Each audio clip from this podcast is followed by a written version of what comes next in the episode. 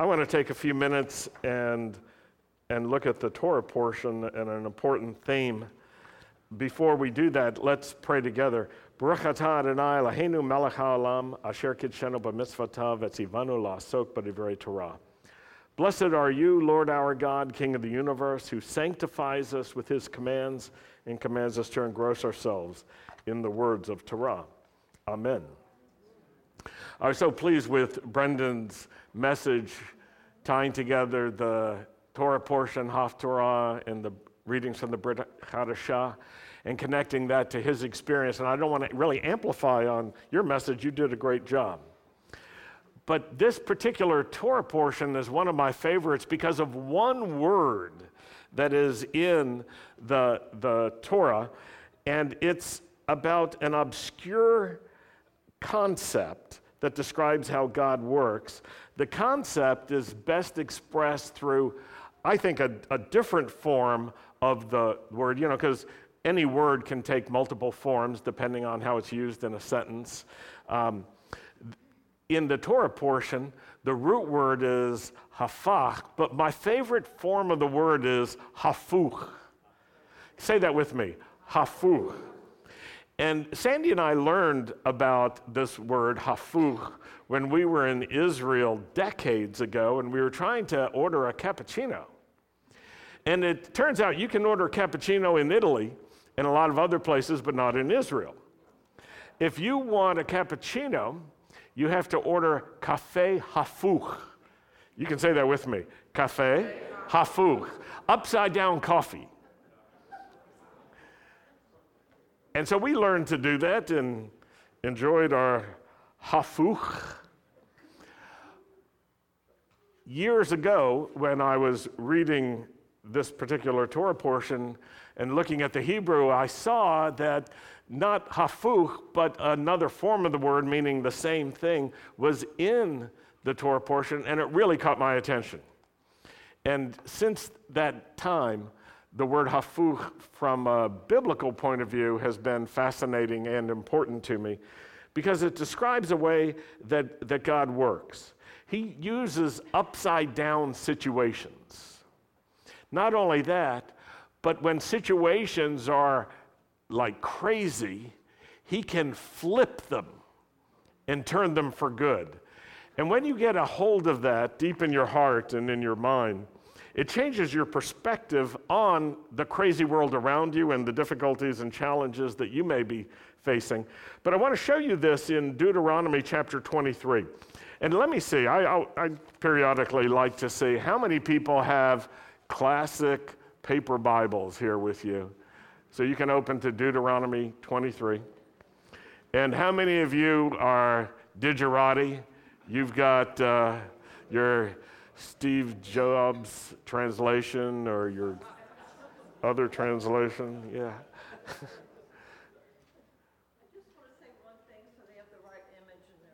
Okay, you have to come up to the microphone. Because you said cappuccino. In America, in America, cappuccino has a foam on top. With cafe hafuch, it comes with the milk on the bottom, and it always comes in a glass, and it sort of like comes up to the top.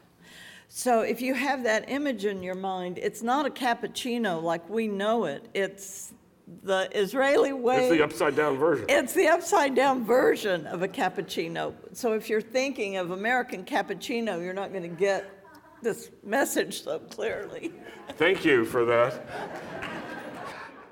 Yeah, they actually pour the milk and foam in first, and then the coffee, and then, as Sandy was describing, the, the milk rises. Is that a good way of putting it? But it's upside down to begin with. Thank you for clarifying that. And I hope you enjoyed your uh, culinary lesson today so that when you're in Israel, you don't make the mistake of ordering a cappuccino. Deuteronomy 23, verses 3 through 5 in English, 4 through 6 in the Hebrew, says this No Ammonite or Moabite may enter the congregation of the Lord, nor may any of the descendants down to the 10th generation ever enter the congregation of the Lord because because they did not supply you with food and water when you were on the road after leaving Egypt. That's the first reason. When you were in the wilderness going from the land of your captivity to the land of promise, they refused to even sell you food and water that you needed. That was one reason. Second reason, because they hired Balaam, Balaam, to put a curse on you. Then, verse 5 in Hebrew. But the Lord your God did not listen to Balaam. Rather, the Lord your God turned the curse upside down into a blessing for you because the Lord loved you. You see, the Lord turned the curse upside down. He overturned the curse, the curse. He flipped the curse and it became a blessing. And I love this idea. Once you see that God can get a hold of things, even crazy things, even evil plans of others and evil intentions from others, and He can get a hold of it and He can flip it and bring something good out of it. Once you see that, it changes your perspective on your own life and the world around you. It's less fearful to go through challenges because you realize God is not only with me, He not only will not abandon me, He's not only not indifferent to me, He's actively engaged and He can get His hands on situations that were meant to bring harm, that were actually evil. And He can turn them upside down, which makes them right side up. And that's what He did. And so this passage uses the, uh, the Hebrew form yafoch. You can say that with me. Yafoch. He turned it upside down. God can overturn, He can flip things. Things that are meant for evil, that have a purpose designed against the purposes of God, can be overturned by the Lord. Evil plans can be flipped. God can take difficulty, He can take adversity, He can even take bleak situations, He can take calamity, and He can bring good out of it. Now, don't get me wrong, it doesn't mean that those things were good. It means he can use them even though they were meant for harm when he puts his hands on them and he flips them right side up, then good can come out of them. Not only can God do this, He can work in ways that are absolutely unthinkable. When you're reading the stories in the scriptures and you see how God has worked, it's meant to instruct us so that we can understand how He can work in our lives too. Here's the problem we latch on to one way that He may work, and we want that to be the way that He works in our life. We want to go out from somewhere. He says, stay. We don't like it. We argue with him. We show him all the scriptures that talk about going out of Egypt. We explain to him it's time for the Exodus for us. And he says, shh, it's Purim. Stay put. And we say, no, no, I don't want Purim. I want Passover. I want to go out. I don't want to stay in. But God knows how to deliver. So he can, he can work in ways that are unthinkable for us. He can work in ways that are unimaginable for us. He can work in ways that are impossible the way we think. And he can even work in ways that are unpopular, even unpopular with us.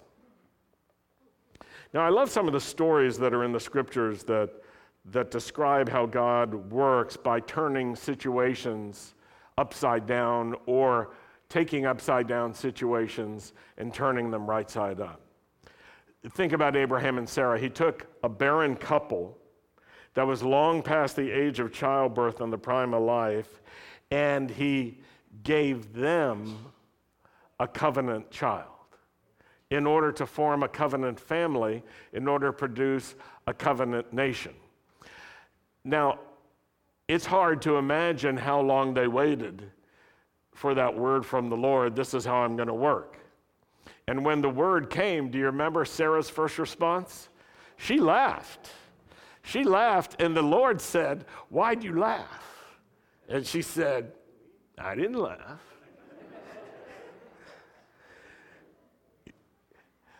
but the truth was, the Lord wanted to work in a completely unusual way, contrary to all science and knowledge and the normal ways. And he wanted to use a couple that were incapable of having children in order to bring forth a special child. The Lord can take a slave nation and use them to show the might and his power to set free. It's important to understand this that God is with you even when you are in the most adverse of circumstances. He is not limited to your social status or standing or your position in society. He doesn't look at you and say, Well, you know, you just haven't achieved enough, so I'm not going to help you. Or if those people think you should be slaves, there's something wrong with you, clearly. No, the Lord knows how to go to people in the worst of circumstances and to be present with them. He can take a sick person or a blind person or a person with no sense of hope or future, and he can turn everything upside down, which actually turns things right side up, and he can bring glory to himself and joy to everyone who serves him. And I, I think that that old saw the Lord works in mysterious ways is trying to get at some of this. But this is very specific. God gets his hands on situations and he turns them upside down. It's not that he's telling us that thing was good, he's saying, I bring good out of it. Now, I was talking to a neighbor recently and uh, told him that we had taken our house off the market and we were going to stay put. And he asked a few questions. I told him that we had a small window of time where we were trying to sell our house, where we could move, and we got several offers, and we took one, and then it fell through. And then the window of time that we were comfortable with closed, and we had done so much work getting the house ready to sell. We looked at each other and said, Well, maybe we should just do a little bit more and stay. And we decided to do that. And uh, he looked at me and he said, So it all worked out. And I said, Yeah. It all worked out. You see, the Lord f- flipped it, He turned it right side up. We could have been lost in fear or disappointment or despair because the sale fell through the circumstance didn't go in the way or in the timing that we wanted, but we didn't. We worked through our emotions and we said, Lord, what do you want to do? And He said, Guess what? Stay. And so, you know what that meant? Everything else was easy until lightning struck our big tree in the back. yeah. One day is raining as it does in Mandarin. You know, it can rain on one street and not on the other. And lightning hit our tree, and it's a big oak. An oak that an arborist had assured me would be there long after we were gone. Well, I can tell you as of today, it's gone. but you know what? Just because that happened, that doesn't make me think, oh, we shouldn't have stayed. Difficulty is difficulty. God's not against pain. That's a hard lesson. He uses even painful situations and he can bring good out of them. So I know this that tree cannot fall on my house. How do I know that? Because it's now uh, on the street in front of my house. When you see that God can get a hold of the difficulties in our lives, even the evil plans that are working against us, and He can flip them for good. He can bring good out of them. It changes your perspective, it builds up your courage, your hope, your faith, your, your understanding of his power and of his kindness. Joseph saw this when his brothers came to Egypt to buy food. And you remember the story. It's an incredible story, but his brothers hated him so much they sold him into slavery. And he became a slave. He lived uh, not as a free man, but as a slave for quite some time. Eventually, you have to read the book to get the whole story. But eventually, he gets out of prison through a supernatural intervention of the Lord, and he becomes the prime minister of Egypt. And his brothers don't know this because they've been separated for all these years and they're believing the lie they told their father Joseph's dead, even though they knew he wasn't. And so they're meeting with him. He knows who they are and they don't know who he is. He's talking to them in Egyptian through an interpreter. And at some moment, he's just overtaken. He's so touched by the situation that he begins to wail. He sends out everybody who speaks Egyptian to leave. And then, when the room is empty, it's just him. He looks like an Egyptian. He's dressed like an Egyptian. He'd been speaking Egyptian. All of a sudden, he switches into Hebrew. And he says in Hebrew, I'm Joseph, your brother. And it was like the air went out of the room and the brothers are suffocating. and just to make it clear, he says, I'm Joseph, your brother, who you sold into slavery. That one.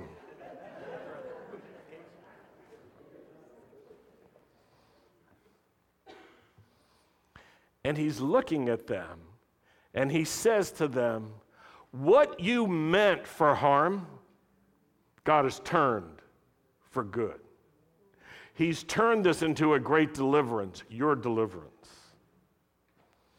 Now, how did that happen? It happened because God got a hold of Joseph's heart and he fellowshiped with the Lord during all the time when he could have perceived himself as being a victim. He saw himself in relationship to God. And the fellowship he had with God changed him so that he was able to look at his brothers and choose not vengeance and not to return evil for evil. And not to say, aha, the Lord has put you in my hands finally. You're never going to know, you dirty rat. No. He took the love that God had been pouring out upon him, he took it so deeply into his heart that he could look at those who had done him wrong and had done evil against him, and he decided to show them love. That's upside down. That's hafuch. The coming of Yeshua, God taking on human form and cloaking himself in a human body, it's also hafuch. It's not what people expected, not what people imagined. The idea that God would come down, take on human form, and then he would suffer as Messiah. This is hafuch, it's upside down. Everybody was against it, including his disciples. Yeshua would teach them Messiah must suffer, and they would say, No, you haven't read the book right. And I'm sure Yeshua was saying, I haven't read the book right. I helped write this book. One of the hardest things for his disciples to accept is that they had to suffer, that Messiah had to suffer, and that he would be killed, executed, and that he would be buried and then raised from the dead. They couldn't believe it was necessary or that it would happen. And after he was executed, you know what they did? They just went back to the old life they had. They picked up their careers as if it had just fallen through. Their hopes and their dreams were lost. And then Yeshua shows back up. And it's a crazy situation. Now, eventually they were able to say, there was a time when we thought that Messiah's suffering was impossible, but now we see it was necessary. But you know what was hard for them? That they also had to suffer that they would enter into his suffering. And you know, that's hard for us too, because we believe if, if God loves us, then it should be easy to live this life. But it's not. You see, through the resurrection, God overturned and defeated the power of sin and death, and he took on death and sin so that we could be redeemed from them both. And when we have eyes to see and ears to hear, when we have a heart that understands, we can process our own lives differently. When we see that God took everything that we needed upon himself, every, every victory that we need has come through him. And every penalty that we deserved, he took up upon himself as well in order to accomplish not only redemption, but justice and mercy. He did it all. And so your situation may be upside down right now. And you may be fully aware of the difficulty you're going through. And you may be saying, God, it's about time. But I want to encourage you not to put God on a timetable, but to hold on. Hold on to Him. You know, there's this wonderful scripture that says this God causes all things to work together for good. That's the idea. He causes all things to work together for good, even things that aren't good things. But here's the condition for those who love him, say that with me, for those who love him, and, as most translations say, are called according to his purpose. Say that with me, are called according to his purpose. But the language really could be better translated this way who are called according to his highest purposes. His highest purposes.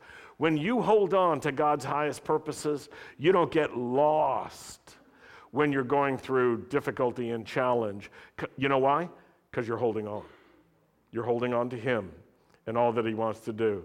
And you don't say to yourself, well, now nothing good can happen, because that's what God works with and through the impossible situations, the unthinkable situations, the upside down situations. And what does he do? He gets his hands on them and he brings good out of them.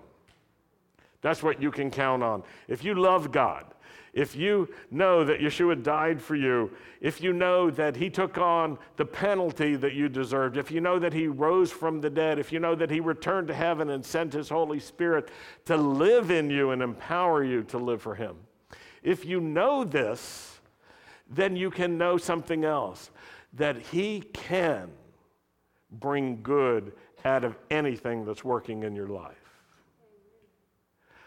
So I want to stop and just pray for us that this would be in our hearts so that we would have eyes that see, ears that hear, and hearts that understand.